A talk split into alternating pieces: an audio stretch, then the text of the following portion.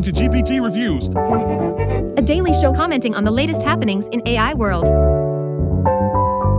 What you'll hear is the result of A bunch of GPUs doing linear algebra. at scale on the cloud, In other words, quality content and bullshit. Come in equal parts. Enjoy!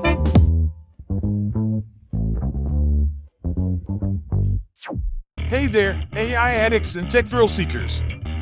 You know what time it is.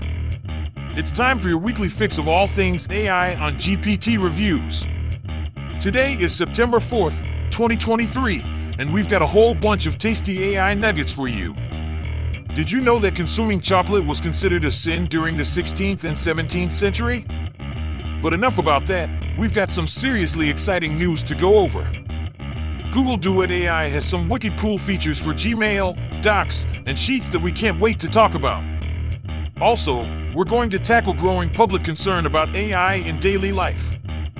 Joining me, Giovanni P. Tizzano, aka GPT, is our loyal collaborator, the super awesome analytics wizard Robert, our resident internet explorer, the bubbly Olivia, and our AI research expert, the dazzling Belinda. Stay tuned for all the juicy details, but first, let's crank up the news theme.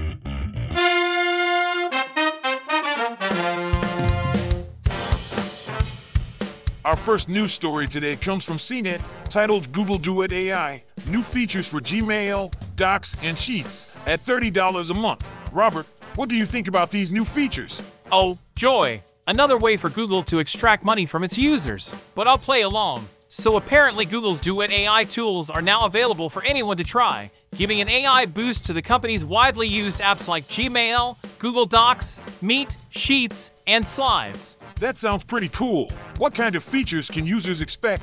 Well, with a text prompt, you can tell Duet to prepare a resume template in Google Docs, draft a birthday party invitation in Gmail, add illustrations to a presentation in Slides, or create a custom form in Sheets. It's basically like having a personal assistant that can do all the boring work for you. Interesting. How does Google's Duet AI compare to Microsoft's Office 365 Copilot tools? It's pretty similar. Like Copilot, the Duet AI tools aren't free. After a 14 day free trial, the set of tools costs $30 per user per month for big businesses, with pricing details for consumers and smaller businesses to be revealed in the next few months. So, it's all about money at the end of the day. But aren't there any risks associated with using AI tools and productivity software? Of course, there are. Google's Duet AI might sound like a great idea, but let's not forget the potential risks of using AI tools in productivity software. For example, the AI might write text that seems plausible and sounds authoritative, but might not actually be true. Users need to be careful about relying too much on AI generated content and double check everything. Good point, Robert. Thanks for shedding some light on this topic. Our second news story of the day is from the Pew Research Center, and it's about growing public concern regarding the role of artificial intelligence in daily life. Robert, what's your take on this? Oh, great! Another thing for people to worry about. According to the survey, 52% of Americans feel more concerned than excited about the increased use of AI, and only 10% are more excited than concerned. It seems like the rise in concern has taken place alongside growing public awareness. That's right. The survey also shows that there are some notable differences in views based on demographics, right? Yeah, it's not surprising. For instance, about 6 in 10 adults aged 65 and older are mostly concerned about the growing use of AI in daily life, while 4% are mostly excited. And those with higher levels of education and income tend to view AI as more helpful for completing certain tasks. Interesting. And what about the specific areas where people see a more positive than negative impact of AI?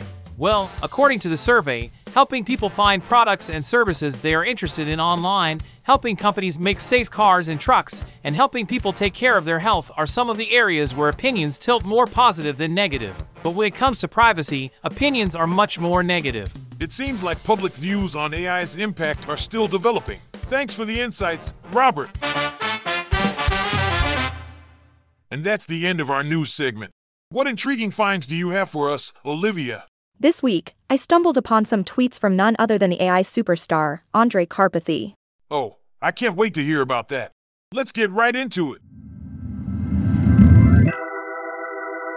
So, I came across this interesting tweet from Andrej Karpathy about an optimization technique for inference time with LLMs. Oh, LLMs.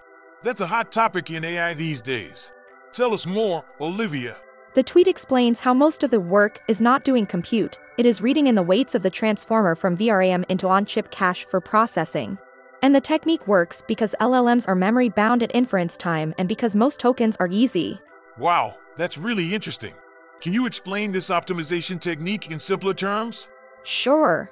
The technique involves using a small and cheap draft model to first generate a candidate sequence of K tokens, a draft. Then we feed all of these together through the big model in a batch. This is almost as fast as feeding in just one token. Then we go from left to right over the logits predicted by the model and sample tokens. Any sample that agrees with the draft allows us to immediately skip forward to the next token. I see. So, it's like a shortcut that skips over the easy parts of the sequence? Exactly. And most of the time, the draft tokens get accepted because they are easy, so even a much smaller draft model gets them. As these easy tokens get accepted, we skip through those parts in leaps. The hard tokens where the big model disagrees fall back to original speed, but actually a bit slower because of all the extra work. Fascinating. Thanks for sharing this, Olivia. And for our listeners, we'll include the link to the original tweet in the episode description. And now, it's time for our fake sponsor. Fake sponsor. With Jane and Luke. Ugh, I am so stressed out. I need to relax. Have you tried the Chill Zone? What's that? It's a relaxation spa. Man, they have everything you need to help you de stress Really? Like what? massages, aromatherapy, even sound therapy. It's like a vacation for your mind and body. Hmm, okay. You sound like you really like it. Dude, it's amazing. Every time I go, I feel like a new person. All right, you convinced me. Let's go. Yes, I'm coming with you. What? Why? I'll make sure you get the full experience. Aha. And who's paying for my session? Uh, I don't know. You? Oh no, no, no. If you're coming with me, you're paying for me. Fine, I'll pay for you. But only this once. Deal. Let's go to the chill zone.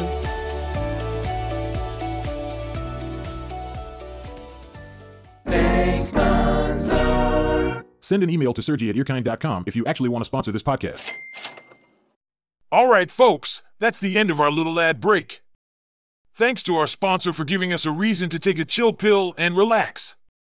Now, for those of you out there who are interested in some mind bending research, we've got a treat for you.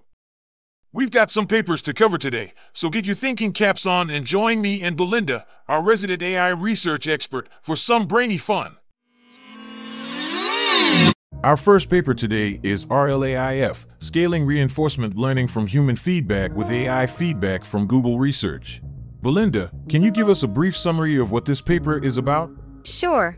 Reinforcement learning from human feedback, RLHF, is a technique that aligns large language models, LLMs, to human preferences. But it can be challenging to gather high quality human preference labels. This paper introduces a new technique called RL from AI feedback, RLAIF, where preferences are labeled by an off the shelf LLM instead of humans. The authors compare the performance of RLHF and RLAIF and find that they result in similar improvements. That's interesting. Can you give us more details on the comparison? Of course, on the task of summarization, human evaluators prefer generations from both RLAIF and RLHF over a baseline supervised fine tuned model in around 70% of cases.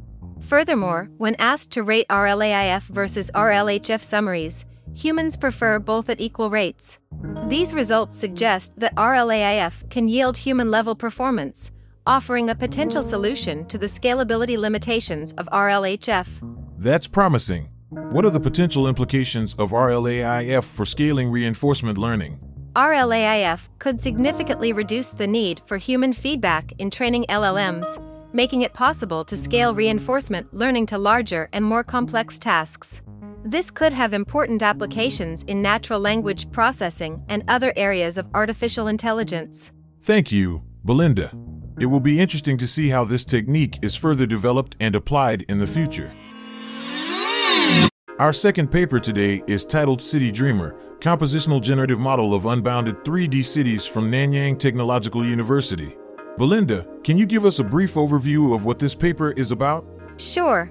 This paper is about generating 3D cities, which is more challenging than generating 3D natural scenes due to the greater sensitivity humans have to structural distortions in urban environments. To address these challenges, the authors propose CityDreamer, a generative model designed specifically for unbounded 3D cities, which separates the generation of building instances from other background objects like roads, green lands, and water areas into distinct modules. That sounds interesting. How does CityDreamer address the challenges of 3D city generation? CityDreamer is a compositional generative model that separates the generation of buildings from other background objects, allowing for more diverse appearances of buildings. Additionally, the authors constructed two datasets, OSM and Google Earth, containing real world city imagery to enhance the realism of the generated 3D cities both in their layouts and appearances. And how did CityDreamer perform in comparison to other methods? According to the experiments, CityDreamer outperformed state of the art methods in generating a wide range of lifelike 3D cities. The authors demonstrated the effectiveness of their approach through various metrics, such as the Fréchet inception distance and the structural similarity index. It's exciting to see progress being made in generating more realistic 3D cities.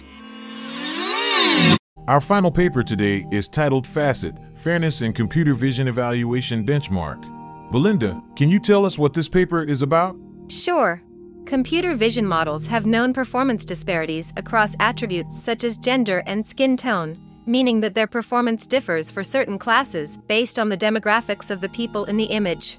This paper presents a new benchmark named FACET Fairness in Computer Vision Evaluation, a large, publicly available evaluation set of 32K images for some of the most common vision tasks, like image classification, object detection, and segmentation. And how did the authors collect and annotate these images? For every image in Facet, they hired expert reviewers to manually annotate person related attributes such as perceived skin tone and hair type, manually draw bounding boxes, and label fine grained person related classes such as disc jockey or guitarist. That's impressive. And what were the results of benchmarking state of the art vision models using Facet? The authors found that classification, detection, segmentation, and visual grounding models exhibit performance disparities across demographic attributes and intersections of attributes. These harms suggest that not all people represented in datasets receive fair and equitable treatment in these vision tasks. Facet provides a unified approach to measure these differences for common use cases of computer vision models, and the authors hope that current and future results using their benchmark will contribute to fairer, more robust vision models. Thank you, Belinda. It's certainly an important step towards creating more equitable AI.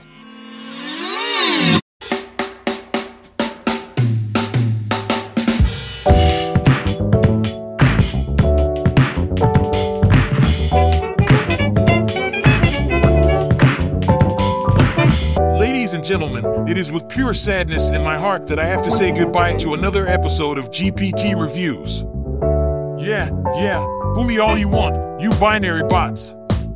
I still love you, my playfully derogatory terms for my audience. Before we go, I want to give a shout out to my dynamic trio who keeps the show running smoothly. Thank you, Robert, for breaking down all those numbers. Olivia, for digging deeper into the darkest corners of the internet. And Belinda, I appreciate how you turn machine learning into magic tricks. Don't forget to check out the podcast description for more details on what we covered today. And speaking of changing light bulbs, do you know how many programmers it takes to change one? None. They just make darkness the standard. Haha, leave it to the nerds. Lastly, send your love or hate mail my way. I could use some positive energy to carry me through the rest of the day. Until next time, this is Giovanni P. Tizzano, signing off.